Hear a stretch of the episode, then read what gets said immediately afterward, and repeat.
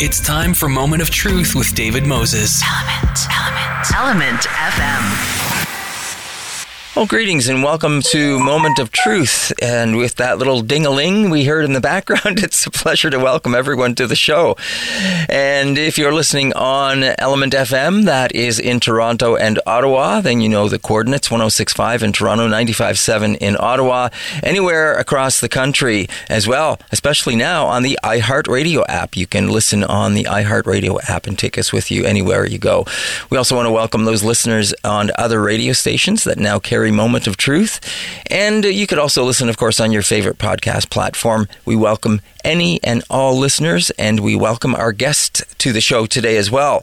I have with me two people from Statistics Canada, and I'm sure I'm going to trip over statistics several times because it's one of those tricky words. But with us here on the show, we have Melinda Commanda, and she is the Indigenous Liaison Advisor for the Center for Indigenous Statistics and Partnerships, Social, Health, and Labor Statistics with Statistics Canada, as well as Nancy Guarino, and she is the director of Census Central Region for Statistics Canada as well. And thank you to both of you for joining us on the show to talk about what else but Statistics Canada and the new census that's uh, going to be coming out. So thank you to both of you. Welcome. Thank you, David. Well, it's a pleasure to have you both here. Now, it's interesting to find out how people get involved with the kind of work that they do. So, how did how did you each of you get involved with finding this line of work, and what do you find interesting about it? Can we start with Nancy? Sure, David. And um, as Melinda said, thanks for having us. Mm. So, um, yeah, I graduated from the University of Guelph uh, 32 years ago and uh, wasn't really sure what I wanted to do. And I took a short term position with Statistics Canada as an interviewer. Um, and you know what? You fall in love with uh, the data. You see the need for the information, mm-hmm. um, and Canadians gobble it up. Um, it's used for decision making on so many fronts. Um, and Statistics Canada is such a great place to work. So I started and never left, David. great. Well, thank you for that. Melinda. Hi. Hey. Um, Statistics Canada actually became my second career. I went back to school in 95 and got my honors uh, bachelor's degree mm-hmm. in commerce. Okay.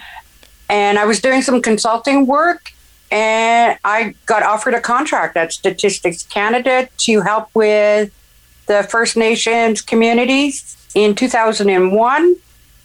Uh, finished the contract, but then came back in 2003 and have been here since. As Nancy said, it is a great place to work. I do believe in the data. I do believe that it does help. And I believe that um, getting the data back to First Nations communities to help them as well is part of my my own hmm. um, assistance to First Nations communities. Hmm. So yeah, it's a second career, and I do really enjoy working here. Great. Well, thank you for that as well. Now, you just touched on something, and that is about getting the information back to First Nation communities. And I'm sure you know that because of history, there is that mistrust that has been built up with anything to do with questionnaires or trying to get information from First Nation communities. Have you found a change in that over time, or, or how, how are you seeing that information uh, being disseminated or being willingly uh, brought out of the communities at this this point in time? I do see the change over time, um, especially as uh, the number of First Nations communities who do not participate in the census has um, significantly dropped since we've been on board from 1996. Hmm. Um, that data is even on our website to tell you who who it does not participate hmm. and and stuff.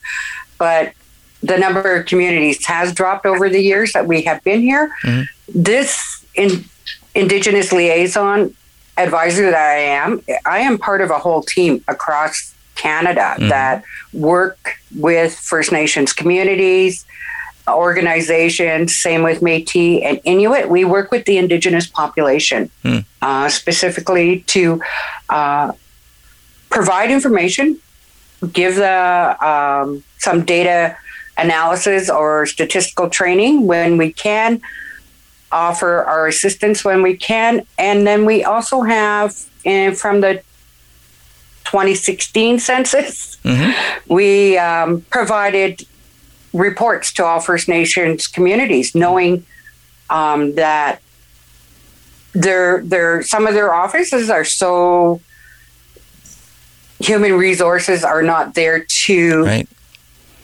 Look at the data and analyze it and and make informed decisions. So we do we have produced a report and provided it to all the communities. Now, you said you believe in the in the reports in the in the information that's being brought forward from the statistics, and I'm sure that there is probably valuable information that could be uh, gained um, if there were more participation from Indigenous and First Nation communities and understanding that that mistrust over the years it's all it's all based on trying to help at this point in time is it not so that if if it would help them to uh, to participate more, so that more information could be gained, and that might help them from, like you said, a human resources perspective, more money flowing back to the community for different things, et cetera, et cetera. Yeah, absolutely, David. You're absolutely right. And one of the things um, that we're really trying to do is hire Indigenous people. We're trying to hire local. Um, in Ontario, that will mean over 400 um, people to work uh, specifically on reserve. That's what we're trying to do. Um, and of course, we've had to adapt our plan uh, because of the pandemic, but um, we want to hire local. Uh, we want to continue to build the trust um, to uh, to ensure that there is um, accurate data that people can use for solid uh, decision making at the community level. Right. Now, I understand that the census has been uh, been going on for over hundred years. Yes, it has. that's that's a long time to be gathering information. Um, how how much is the history of of a census important to looking at the future of of a country or at what the census gathers? It's, it's absolutely important. It's it's the it's the data that you get um, so that you can make comparisons. You can see over time how things have evolved. Um, and as you say, we've done it uh, for over 100 years, so we're not new to it. Um, but it's absolutely there so you can see the trends in the data. Mm.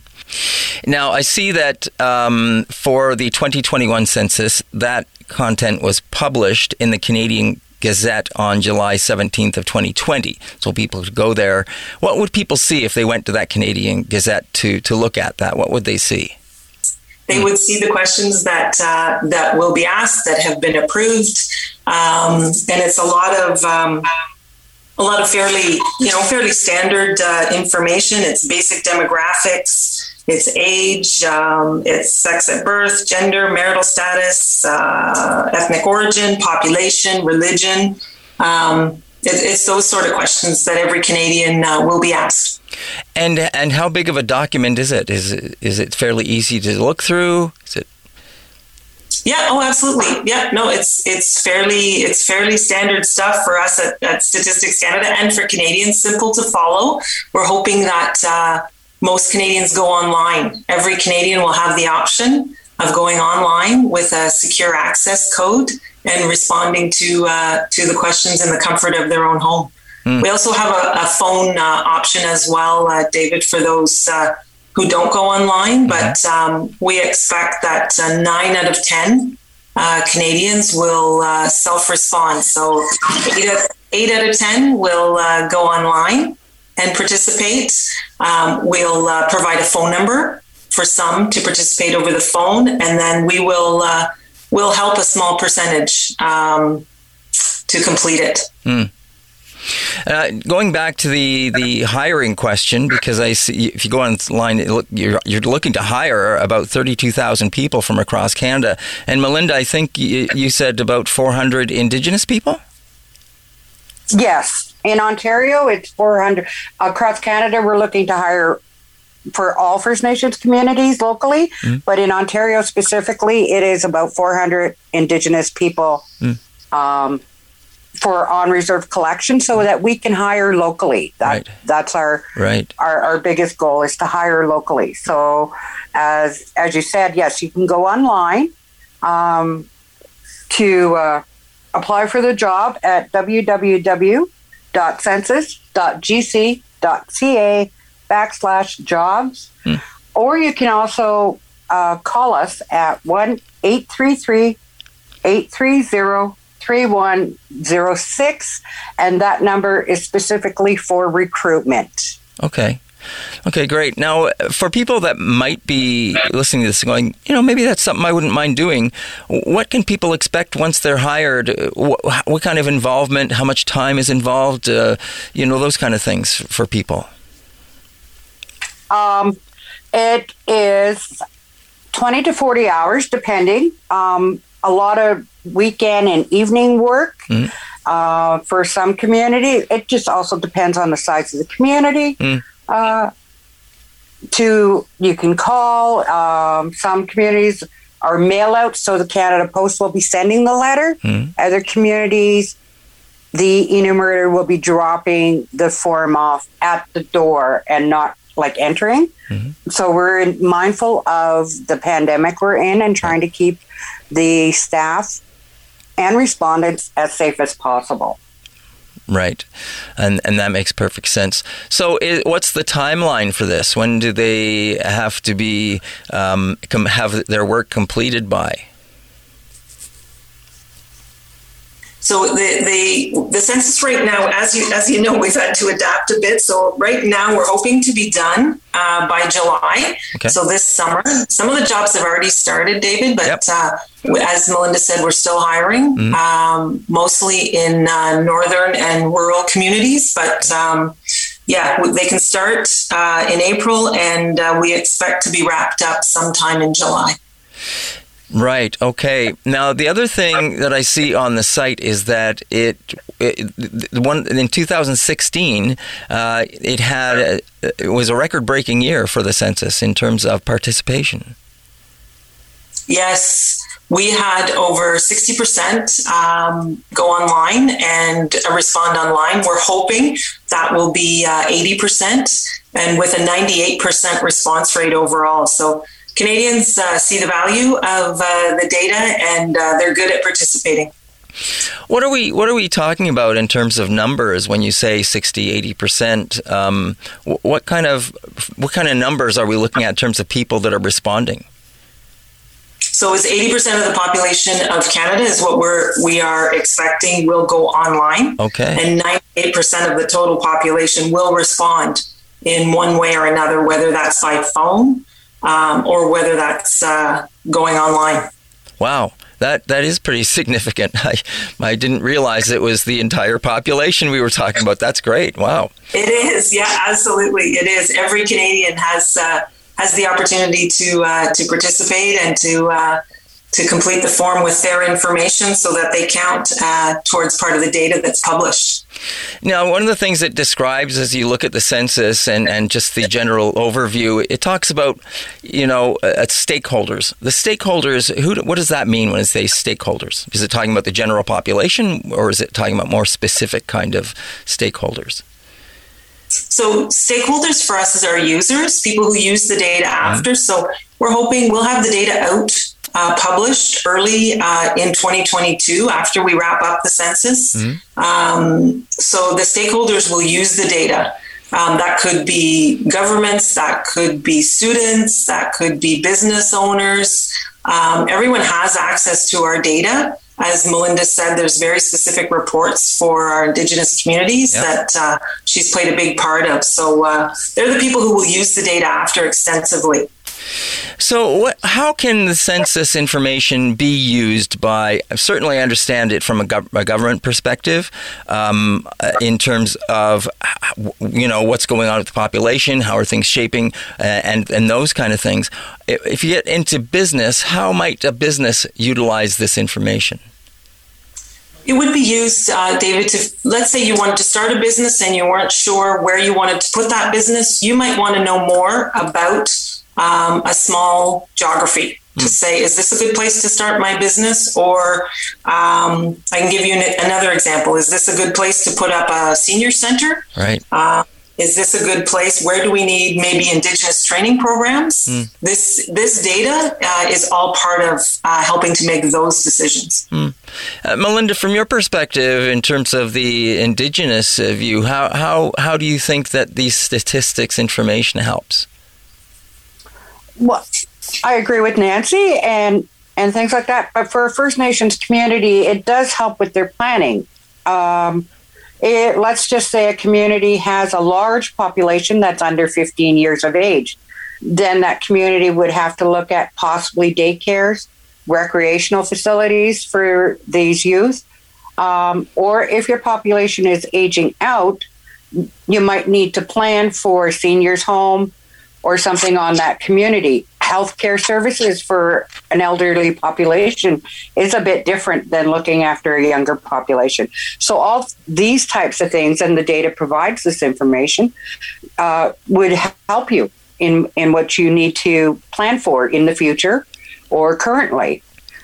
Uh, the other thing is, we do have like the age groupings would help planning with education. What percentage of your population are you going to be planning for that are going to post secondary mm. in the next, you know, five years and things like that? So all of this data does help. It's just a matter of utilizing it at, at all times. Right, understood. Okay. You're listening to Element FM in Toronto and Ottawa, 1065 in Toronto, 957 in Ottawa. And of course, as we mentioned, you can also listen on the iHeartRadio app anywhere uh, across the country. Uh, just download the app and uh, type in our numbers and listen anywhere you go. And it's a pleasure to have with us here on the show today Melinda Commanda. She's the Indigenous Liaison Advisor for Center for Indigenous Statistics and Partnerships, Social Health and Labor Statistics with Statistics Canada, as well as Nancy Guarino. And she is the Director, Census Central Region Statist- with Statistics Canada as well. There's that statistics word again for me that I'm tripping over. Um, a couple of the things that, that I think about are one is COVID. How COVID has not only um, made changes for us, and, and you point out about how how uh, the the Statistics Canada and census is being changed accordingly to protect people, etc. That's one thing. Is is the pandemic going to affect the long term uh, census in, in terms of what we might be looking at in the future? Good question, David. And it's interesting because those of us at Statistics Canada also trip over that word. So um, you're in good company. Um, so um, we're we're not concerned about the quality um, of the data, um, and that's the big change that we've had to make this time around mm-hmm. is normally Canadians would invite us into their homes. Um, and this time around, so if you needed help completing the, the, the census questionnaire, um, it wouldn't be unusual in previous censuses for us to uh, enter a home and help people complete forms who needed it. Mm. This time around, in order to adhere to uh, strict safety protocol, we will not enter homes. Mm-hmm. And that's the real push this time around is to try to get the word out there that we need people to complete the census online. That is the most safe way to do it. Um, they can also phone, and um, I think Melinda's provided the phone number, um, and we can do that again. But um, it's to complete it at a safe distance. So where we do have to knock on doors, and there will be some of that, absolutely. Um, while we uh, help remind Canadians to complete. We will knock on a door and step back, and all staff, everybody we hire, will be um, given personal safety equipment, which is masks and hand sanitizers. So. Um, like I say, we've had to we've had to adapt and change this time around a bit of our procedures, um, but we are uh, absolutely committed to conducting a safe um, census and producing quality data. Right. Uh, now, of course, we hear and we've seen now over the last year and a half, I guess almost, that we've been in this. We're all we've all changed our, our work environments, just like we're doing now. We might have originally met in the the station studio offices to have this uh, this conversation, but of course now we're doing it online, as many things have done. And I, I guess that's what I'm wondering. You think that that that side of it might become more permanent going forward?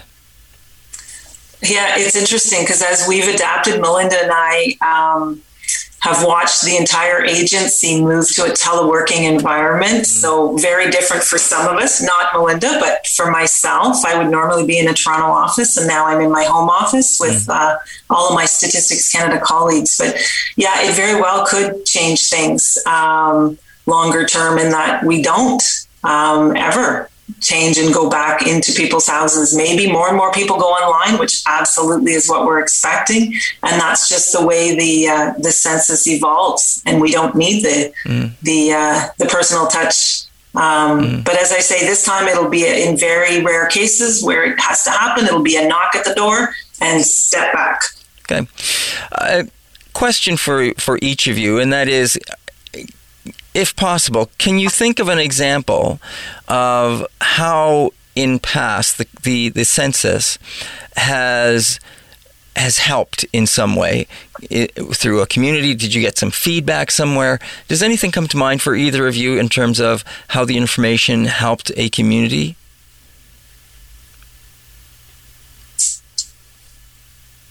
Um, in the past, I know I have worked with a lot of communities with their data with their data, and I know I sat even with a with a chief or a farmer chief, I guess now because it's been years, mm-hmm. but a farmer chief and gone through the data with him because mm-hmm. he did not understand right like a lot of the line items and stuff. Right. So we went through it all and he has a better understanding of the, the data now mm-hmm. and he has also a better understanding of what it could be used you right. can see it when he when we were going through it, he's right. like, "Oh, so we can use this to help us with this funding right. proposal." Right. And it was like, "Yes, you can use that data to help you with that funding proposal." So I have seen and I have heard of many communities using the data to assist with their funding proposals or to assist in um, planning businesses on mm. their home communities. Mm. So and that's economic development for sure. them as well. So these kinds of things are very helpful. Right. Great. Thank you. Nancy, anything come to mind for you?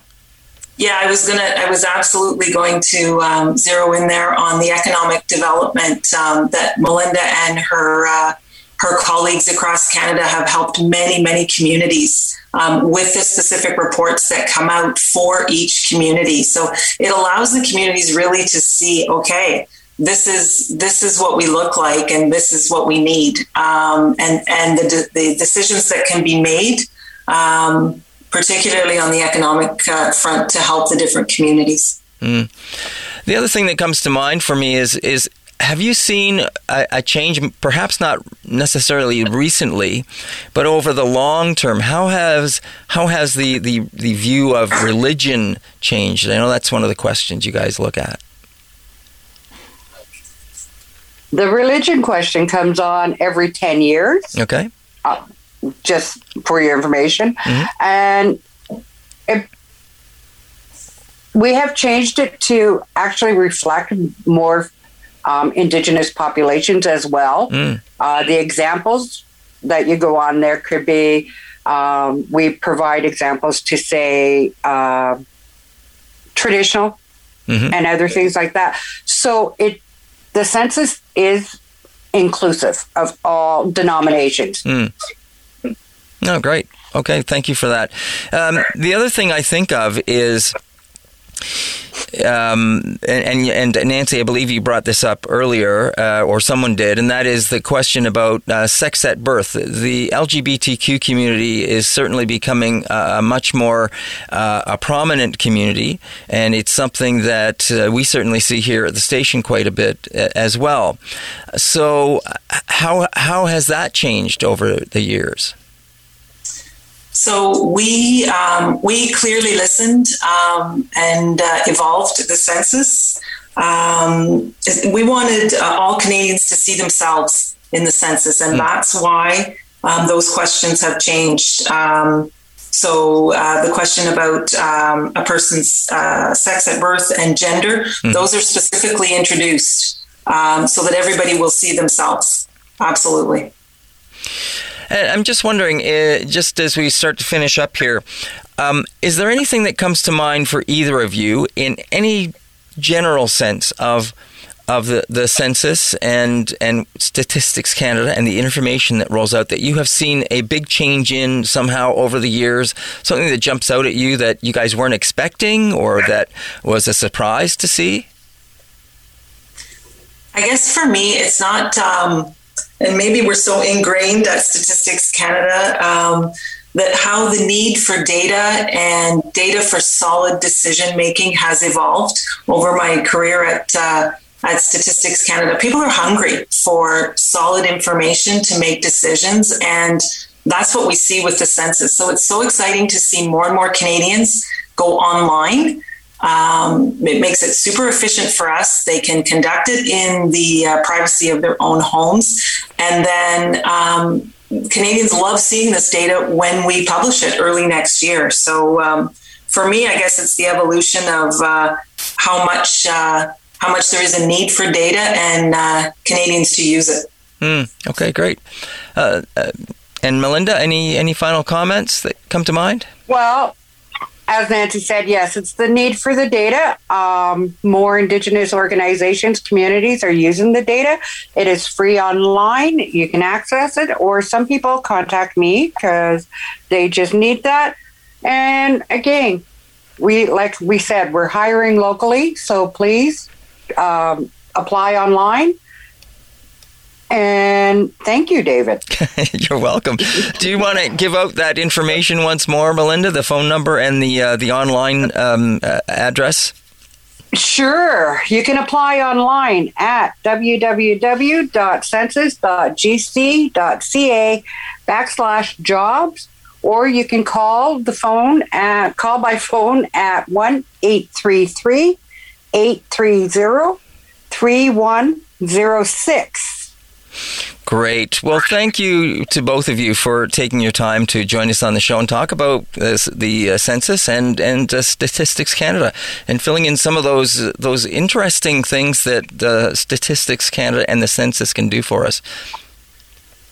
Well, thank you for having us. It's, Thanks so much, David. It was a pleasure being here. All right. Well, thank you again. Take care. Bye bye. Okay, bye bye. And they are the voices of Melinda Commanda, the Indigenous Liaison Advisor for the Center for Indigenous Statistics and Partnerships with Social Health and Labor Statistics at Statistics Canada, as well as Nancy Guarino, the Director of Census Central Region for Statistics Canada. That's this part of the program. Please don't go anywhere. We'll be right back with more right after this. Now back to Moment of Truth with David Moses. Element, Element, Element FM. Welcome back to Moment of Truth. I'm your host, David Moses. You're listening to Element FM in Toronto and Ottawa, of course. And download the iHeartRadio app. Type in our coordinates and take us with you anywhere you go. You could also be listening on one of the other radio stations that now carry the Moment of Truth. We appreciate that. And uh, you might also be listening on one of your favorite podcast platforms. We welcome all of you listeners to the show.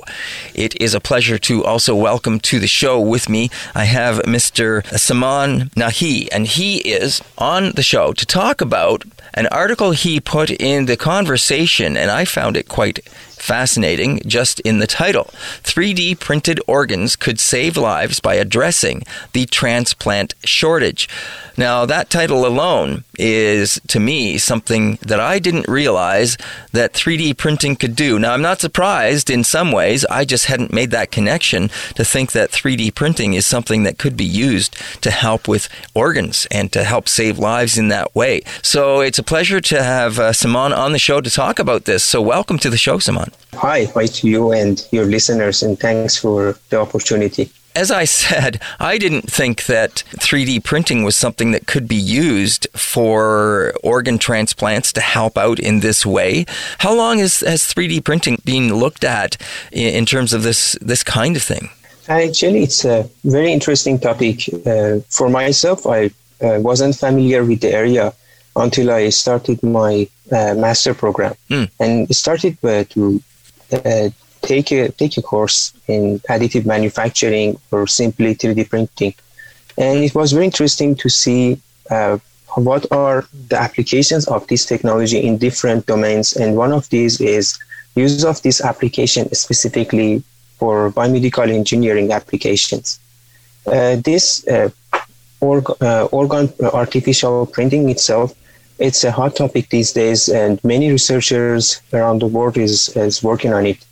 And uh, it's reported uh, in, in different ways that in, in a few years, it, we will have a 3D bioprinter in every hospital.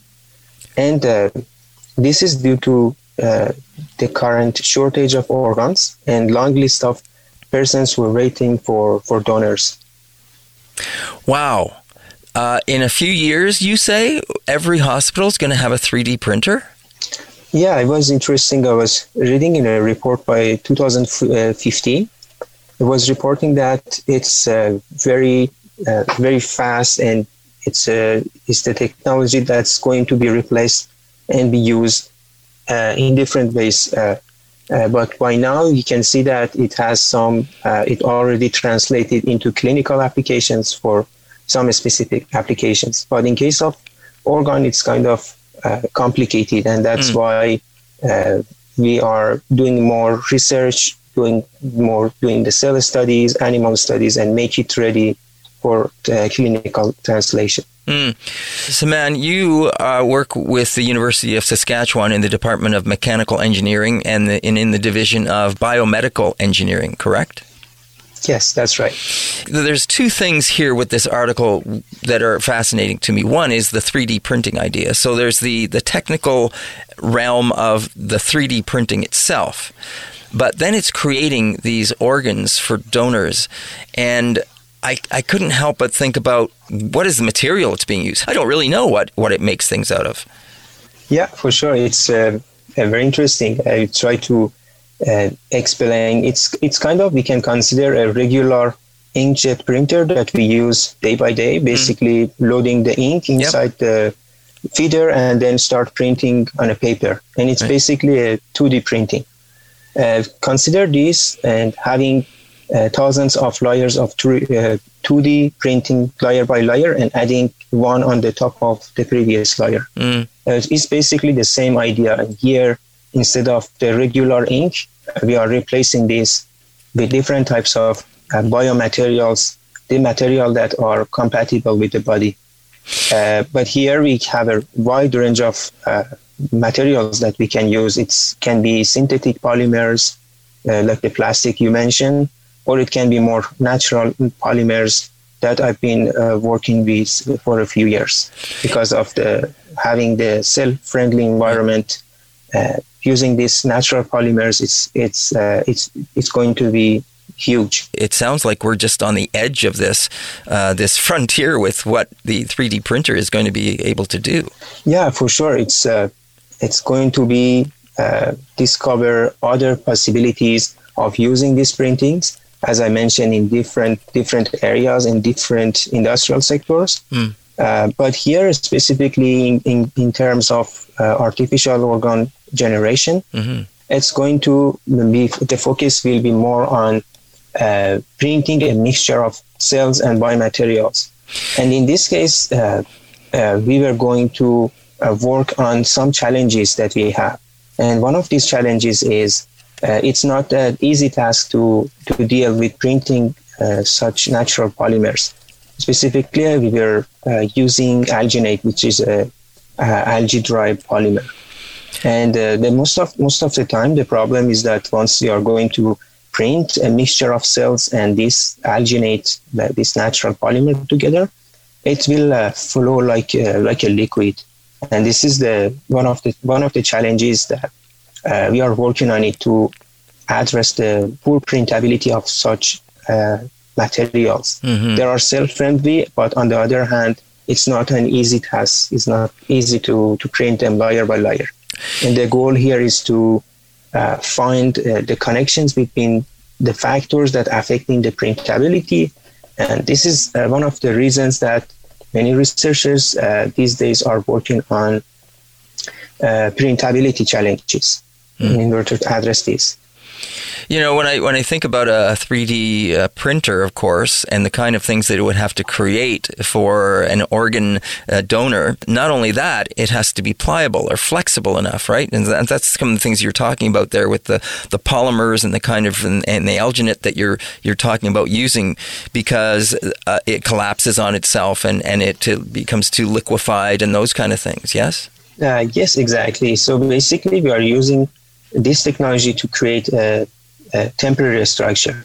It's pretty much uh, like uh, civil engineering. Basically, they use scaffolding mm. in order to create the building, and once the building is is ready, they remove the uh, scaffolding and structures.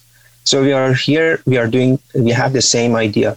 Basically, we are going to 3D print a temporary structure and uh, this structure can can have different materials different uh, basically different types of cells together but it's a temporary structure. Hmm. so consider uh, consider a bridge. Uh, the yep. goal of having a bridge is connecting two sides. Yep. And here for example we are we are using 3d uh, bio by printed uh, structures. These are temporary structures and the goal is to connect uh, two sides of a damaged nerve, which is uh, not possible if the damage is critical. The body cannot heal itself. So the goal is to have this uh, temporary structure here, connect two sides, and once the regeneration is happening at the same time, the structure is going to be degraded and it's kind of biodegradable, compatible mm. with the body. Mm. And at the end, you have two sides connected and suddenly you can see that the structure is going to be degraded and vanish. Yeah, and you give that example in your article, and there's a great picture of that, both uh, from the the idea of how this uh, this scaffold could connect the nerves that are damaged too far apart for it to be able to do it on its own, and how that scaffold would then help to do that. And then there's the pictures of the actual structure of a bridge with with the kind of thing that you're talking about. You said it was a temporary. So what are we talking about when we say temporary? What's that? What does that mean? What kind of a time frame? So actually, uh, it depends. So if we are uh, if we are talking about implants, we have different types of implants. Some of them are uh, are designed and fabricated to be to be there for for many years. Uh, mm-hmm. But the structures that we are talking about are uh, biodegradable and biocompatible, uh, and it depends on the applications. we are using this technology in a wide range of applications from uh, skin regeneration, cartilage regeneration, bone regeneration to creating some uh, cardiac patches for cardiovascular diseases. So it depends. Uh, sometimes we need these temporary structures in terms of basically after degradation, we want to have some specific drugs that basically incorporated into the structure. And once the degradation is happening, uh, it will release into the into the region in the targeted area. Hmm. Uh, so based on the application, we have uh, different time frames, and the goal of uh, tissue engineer here is that to satisfy both the mechanical and biological uh, requirements. And as part of this process, uh, we need to work on design and fabrication of specific structures based on the application and based on the area of implantation, we want to have it uh, basically degraded while having a, a, mechanically stable structure to facilitate the regeneration and at the same time having the right uh, and appropriate rate of degradation. Because if the degradation happens very, very fast, uh, we don't have a chance of regeneration and uh, the scaffold will fail. Mm. Uh, but in case we have a very uh, a structure with a high mechanical stability, the regeneration happen and it can cause some problems if it uh, if it uh, uh, doesn't degrade appropriately. And you know, I can't help but go back to the comment you made about that the 3D printer in every hospital in a few years, and and having access to this to be able to to start doing some of these things. Is this just like any other 3D printer? Is it just that the materials that you're working with that changes? See, it's it, it's a it has different stages. Uh, at some point, uh, at this point, researchers are working on development of new new materials. Mm because of the challenges that we are facing to print the mat- current materials.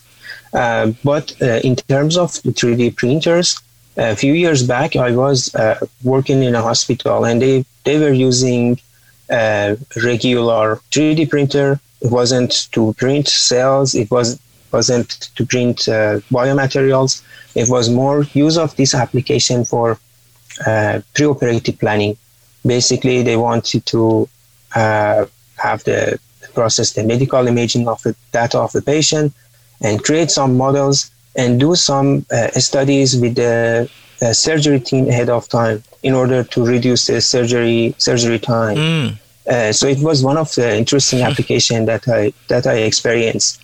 Uh, but uh, as we are going to develop this further and work on this more and more, uh, I'm hoping that in the future we will have access to different types of these printers in research centers and in hospitals.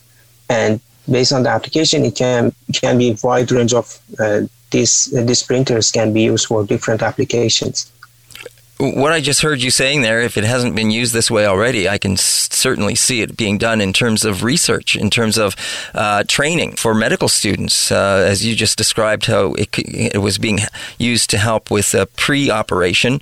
Uh, I can certainly yeah. see how this is something that would be used in that application as well. Yeah, exactly. Like uh, another good example is uh, uh, when I was working with a school of dentistry. Mm. they had some uh, residents that uh, didn't have enough experience and they wanted to do uh, dental implantation, basically implanting some structures uh, in, in, case of bone replacement. Mm. But because of lack of experience, sometimes it wasn't an easy task for them to find the specific location that they want to do the drilling.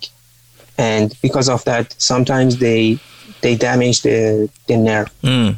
And so one of the other application and interesting case study that I was working on was uh, to use this technology of 3D printing and create some uh, guide implants, basically having the CBCT data of, of the patient and work on it and create some uh, create a customized uh, implant guide.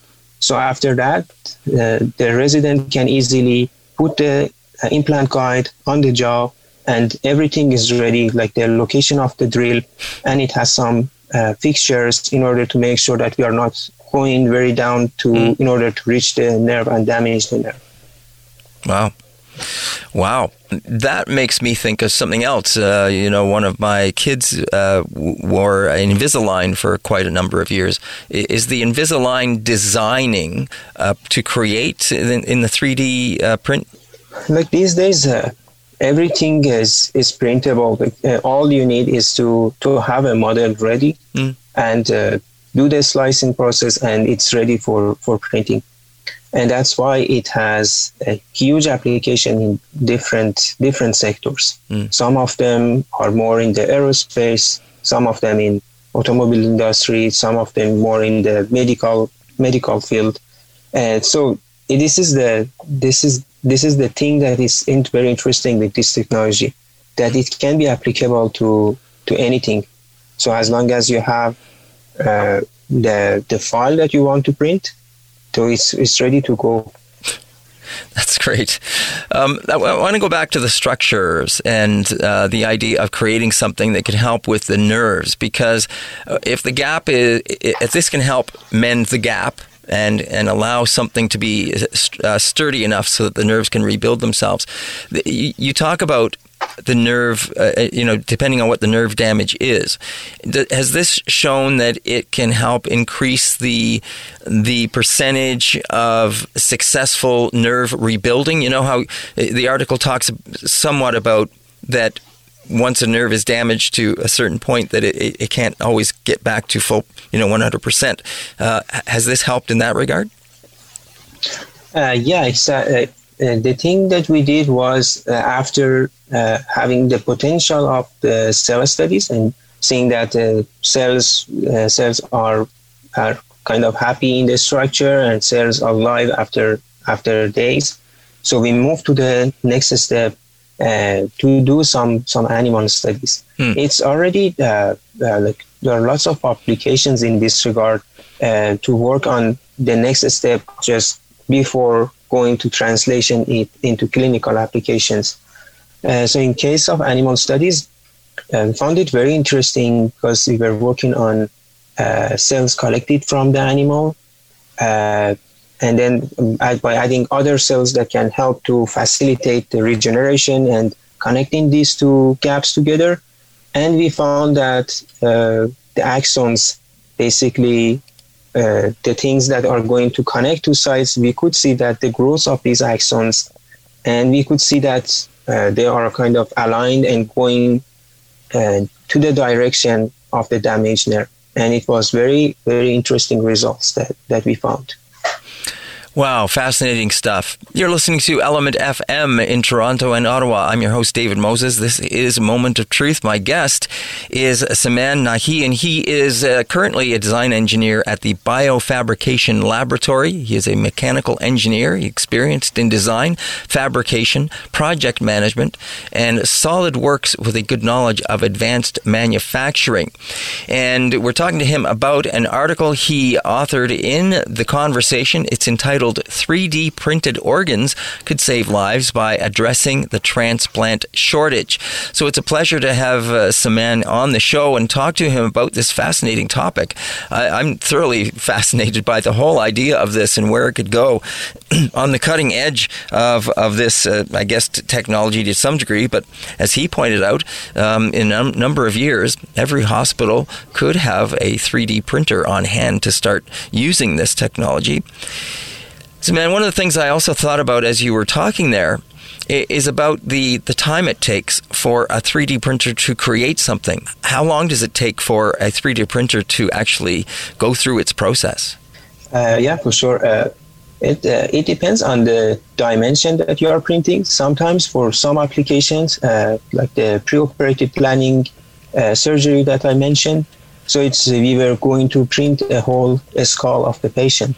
So it could take uh, uh, more than 20 hours to print such a structure. Mm. But if it's a, a, structure that we are going to use to be replaced, basically connecting two sides of a damaged, damaged nerve, we are talking about a damaged nerve which is in a order of two centimeter and so.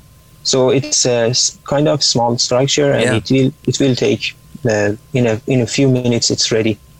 So it depends on the application and the type of structure that mm. we are printing. Now, the other thing, of course, that comes to mind, well, there's a couple of things. One is is um, the the uh, stability of the printers themselves and, and how much maintenance they need, uh, et cetera, et cetera, that kind of thing. That's one thing. But the other thing that comes to mind is, of course, we're dealing with the human body and we're talking about putting things in the human body. Um, so there's sterility and, and all of those kind of things that come into play. Exactly. Like uh, as part of this stability, uh, we we need to know what are the mechanical uh, characteristics of such a structure that we are going to use, and uh, for this, as part of our study, we also uh, try to uh, develop some numerical models in order to predict the mechanical behavior of such structures ahead of time, even before doing the fabrication part mm. because sometimes we uh, print a structure and then we go with uh, we go with some mechanical testing mm. in hmm. order to characterize the structure the properties and make sure that it's uh, as per the require requirements of the that of that target tissue mm. but this is also a very interesting field to to implement numerical modeling uh, in this case and basically predict the mechanical behavior ahead of time because this is this is always a trade-off sometimes we have a structure with high mechanical mechanical stability on the other side it's not cell friendly mm. sometimes the structures uh, like the alginate that we were working with it's very, it's kind of cell friendly uh, we can incorporate cells easily but on the other side, it doesn't have the mechanical stability. So it's always it's uh, it's always a trade-off, and you are you are trying to work on new uh, materials and sometimes mix some materials together in order to have both the mechanical and biological requirements. Is this the kind of technology that could also help with things such as we all hear about hip and knee replacements? Uh, yeah, for sure. It as as mentioned, it uh, has a wide range of application. I've been uh, working on different uh, case studies. Some of them were for uh, more uh, maxil- uh, maxillofacial surgeries, wanted to replace a jaw. some of them were more working on the hip hip implants. Mm. but it depends. like this technology has different categories. the one that I I presented in the article is more the extrusion based technique. Mm. Basically, uh, printing uh, polymers, uh, mixture of polymers and ceramics in these materials, layer by layer.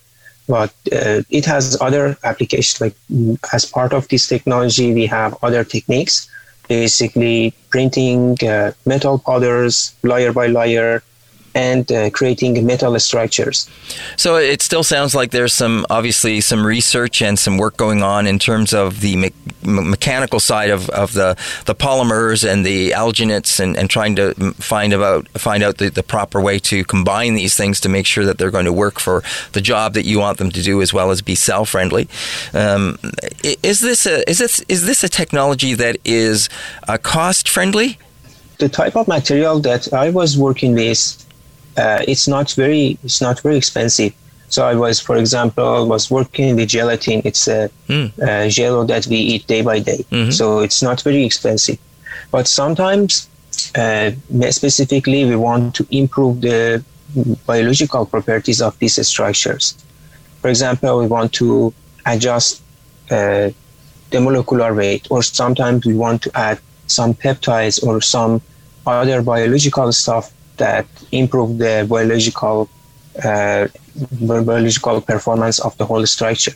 And so sometimes these uh, materials are not uh, not kind of cheap, and this is one of the reasons that we go towards uh, developing numerical models uh, in order to do some uh, some some of the calculations ahead of time rather than using these expensive materials and create the structure and then see, for example, the mechanical properties is not enough uh, or it's, it's higher than the required. Uh, so this is uh, this is one of the things that uh, many researchers are, are working on. Sometimes these materials are not very uh, uh, not, not very accessible, not in the market. Sometimes very expensive. Mm. But this is because it's under its research and development I believe that in a few years, if this is the mat- if the, there's an expensive material, but if in few years we are going to use it day by day, it shouldn't be that expensive. Okay. Now, one other thing that's in your article, and you may be referring to this as we were talking here, and the novel numerical model that you that you developed and use to help the you know the mechanical behavior of, of the structures, the alginate structures, is right. is this so? This is all based on, if I understand this, it's based on numbers. It's just in, in inputting things. Is that correct? Uh, so these uh, numerical models uh, we have different types of uh, different types of models. Uh, but basically, with these numerical models, we always go with some assumptions. Uh, the goal of uh, our study was to reduce the number of assumptions because as you reduce the number of assumptions to, to go with the numerical modeling, you are going to getting close to the real structure of a scaffold. Mm. For example, Many times in numerical modeling, they consider a cylindrical shape uh, S-trans as part of a scaffold structure. But this is not the case. We can see that after printing, it's not always a cylindrical shape. It has different structures and in layers by layers it's different. And that's why we are going to use some uh, uh, imaging techniques in order to capture the real structure of a scaffold and sometimes reduce the assumptions by checking the real structure of a scaffold and that add these information as an input uh, to the model. And after that, uh, we will be able to, for example, predict the mechanical properties of a specific structure. Basically, instead of fabricating the structure in real, we fabricate it in virtual reality, and then we do the analysis, and then we do the prediction. Hmm. Wow. All fascinating, all fascinating stuff, uh, Saman. Thank you so much for taking the time to join us on the show and explain more about this 3D printed printer uh, ability to, uh, you know, potentially replace organs and, and transplant, even if they are temporary, as you say at this point. I can't imagine what the future will hold for this technology, and it sounds like you're in a very fascinating uh, line of work in what you do. Yeah, thank you so much. It was my pleasure. You bet. You take care, and thanks again for uh, bringing this article to our attention. And we want to thank you for being on the show to talk about it. Yeah, you're welcome. Okay, you take care. Bye bye. Thanks. Thank you, David. Okay, bye bye. That is the voice of Saman Naghieh, and he is currently the design engineer at the Biofabrication Laboratory. He's a mechanical engineer experienced in design, fabrication, project management, and SolidWorks with a good knowledge of advanced um, man- manufacturing. And uh, he works with the Department of Mechanical Engineering, Division of Biomechanical Engineering at the University of Saskatchewan. We talked to him about his article in the conversation entitled 3D Printed Organs Could Save Lives by Addressing the Transplant Shortage. And that's our show for today. Thank you for listening. We'll see you again tomorrow, right here on Moment of Truth. This has been Moment of Truth with David Moses. Element, Element, Element FM.